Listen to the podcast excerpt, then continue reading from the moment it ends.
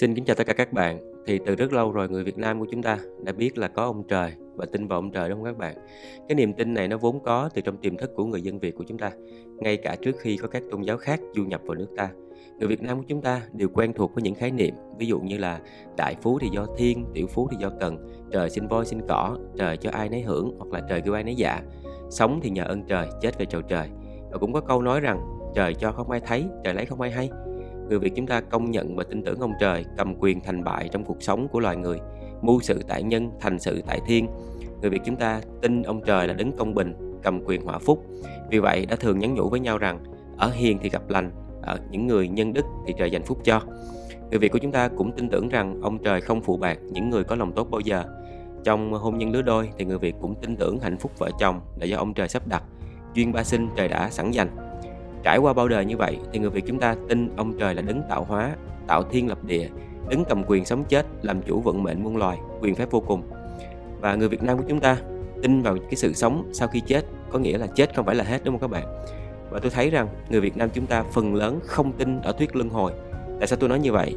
Bằng cớ là nhiều người Việt chúng ta thờ cúng ông bà. Vì chúng ta tin rằng vong linh ông bà vẫn còn đó. Mỗi năm nhân dịp Tết đến thì người ta rước ông bà về đúng không ạ? 23 tháng chạp thì người ta cúng, người ta rước ông bà về vui xuân với con cháu. Rồi sau đó hết Tết thì tiễn ông bà đi. Vậy thì nếu như mà tin ở thuyết luân hồi thì người ta phải tin rằng ông bà cha mẹ sau khi chết thì đã hóa kiếp thành một người nào khác hoặc một con thú nào khác rồi. Nếu tin rằng ông bà chúng ta đã luân hồi, đầu tai hóa kiếp rồi thì người ta sẽ không rước tiễn ông bà và cũng như là không dám ăn thịt hoặc giết chết bất kỳ một con vật nào đó. Bởi vì lỡ ăn nhầm ông bà mình thì sao? Rõ ràng là người việt chúng ta tin ở cái giá trị thiên liêng và bất tử của linh hồn. Chúng ta tin ở đời sau. Chúng ta tin một cách mơ hồ rằng linh hồn của mọi người chết sẽ về chầu trời. Tuy nhiên, sự hiểu biết về ông trời của người việt chúng ta còn hạn chế. Chúng ta cũng thấy rằng bất cứ dân tộc nào trên trái đất này cũng có những chữ như là ông trời hay là thượng đế hay là đấng tạo hóa trong cái ngôn ngữ của họ. Khi chúng ta nhìn xem vạn vật thiên nhiên với cảnh trí đẹp đẽ tuyệt vời, với không gian bao la vô tận, với sự cấu tạo tinh vi, kỳ diệu muôn hình vạn trạng với những quy luật của bốn mùa xuân hạ thu đông. Một sự trật tự chính xác vô cùng với những cái bản năng lạ lùng, bất biến của các loài vật, đúng không ạ? Rồi khi chúng ta nhìn lại con người chúng ta với thân thể một cách kỳ diệu, tình cảm thiêng liêng, với những cái giá trị tinh thần, với những cái kinh nghiệm về quy luật đạo đức trải qua các đời, với ý chí tự do lựa chọn, cùng với bao nhiêu là chứng cớ khác nữa trong cuộc sống, thì người ta phải thừa nhận rằng có đấng tạo hóa, có ông trời. Chính ông trời đã tạo dựng nên tất cả và ngài đang điều khiển bảo tồn tất cả những quy luật thiên nhiên và đạo đức trên thế giới này Và đến đây thì các bạn cũng cho rằng à, có rất là nhiều người người ta tin vào cái thuyết Big Bang cho rằng vũ trụ được hình thành từ một cái vụ nổ lớn nào đó. Nhưng chúng ta nên nhớ rằng đây chỉ là một cái giả thuyết mà thôi.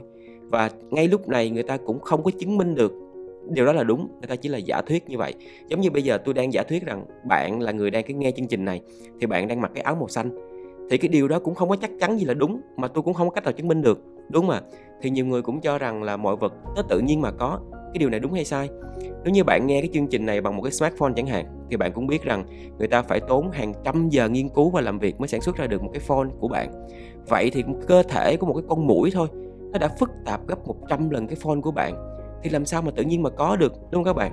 Cũng có nhiều người tin vào cái thuyết tiến hóa đặc quyền có nghĩa rằng họ tin rằng những cái vật á, những cái loài vật trên trái đất này nó tiến hóa nó phát triển từ những cái vật đơn giản và nó hình thành từ từ lên những cái vật phức tạp. Thì các bạn cũng biết rằng ngay vào năm 2021 này, đã có rất là nhiều nhà khoa học trên toàn thế giới ở Mỹ và Âu Châu, họ đã bác bỏ thuyết tiến hóa Darwin bởi vì họ cho rằng cái thuyết này nó rất là phản khoa học. Vậy thì ông trời là ai? Ông trời chính là thiên chúa hay là đức chúa trời đó các bạn? Thì nếu như tôi nói đến đây thì có nhiều bạn nói rằng ừ thiên chúa hay đức chúa trời nghe nó tây quá, nó không có phải là việt nam. Thì có bao giờ các bạn tự hỏi rằng cái nguồn gốc của chữ thiên chúa nó đâu ra không ạ? à?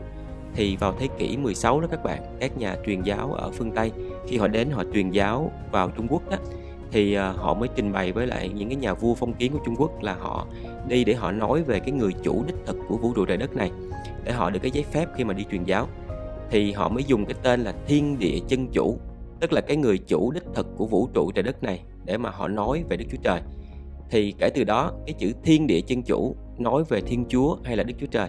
Và lâu ngày đó người ta mới nói thành là thiên chủ là cái chữ ngắn gọn của thiên địa chân chủ.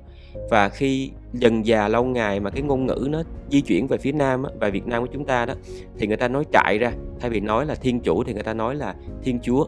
Có nghĩa là thiên chủ hay là thiên địa chân chủ. À thì như vậy chúng ta thấy rõ ràng thiên chúa hay là đức chúa trời không phải là ai xa lạ hết. Đó chính là ông trời, đó chính là người chủ đích thực của vũ trụ trái đất này. Các bạn cũng đã từng nghe đến Chúa Giêsu, vậy thì Chúa Giêsu là ai?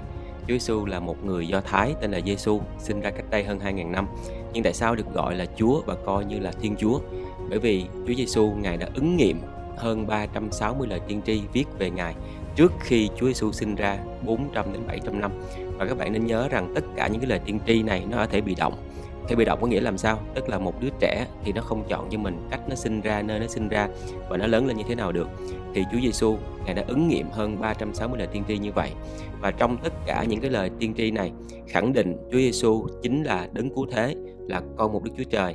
Ngài sẽ sinh ra và chịu chết để chuộc hết tội lỗi cho muôn người. Thì ờ, để mà tưởng tượng được cái độ khó của cái một người có thể ứng nghiệm được 360 lời tiên tri ở thể bị động như Chúa Giêsu đó, thì đây là khoa học nè người ta mới làm một cái bài toán xác suất thống kê, gọi là bài toán tung đồng xu cái ví dụ đưa ra là một người đứng ở trái đất và tung một cái đồng xu. Cái đồng xu này bay ra ngoài khí quyển, bay một vòng quanh thái dương hệ mất bốn mươi mấy năm và sau đó quay ngược trở lại vào trái đất và rơi trúng tay của cái người vừa tung.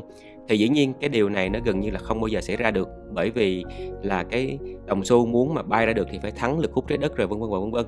Nhưng mà cái chuyện này nếu như nó có thể xảy ra được thì nó còn dễ hơn là một người có thể ứng nghiệm được hơn 360 lời tiên tri ở thể bị động như Chúa Giêsu. Wow, thật là tuyệt vời đúng không các bạn?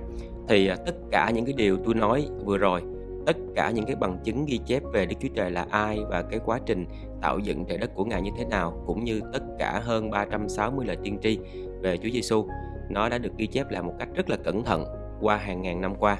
Thì tôi sẽ giới thiệu với các bạn tất cả những cái bằng chứng và cũng như tất cả những cái lời tiên tri này ở cái chương trình tiếp theo. Đó là cái quyển sách hay nhất của loài người. Cảm ơn các bạn rất là nhiều và hẹn gặp lại các bạn. Xin chào.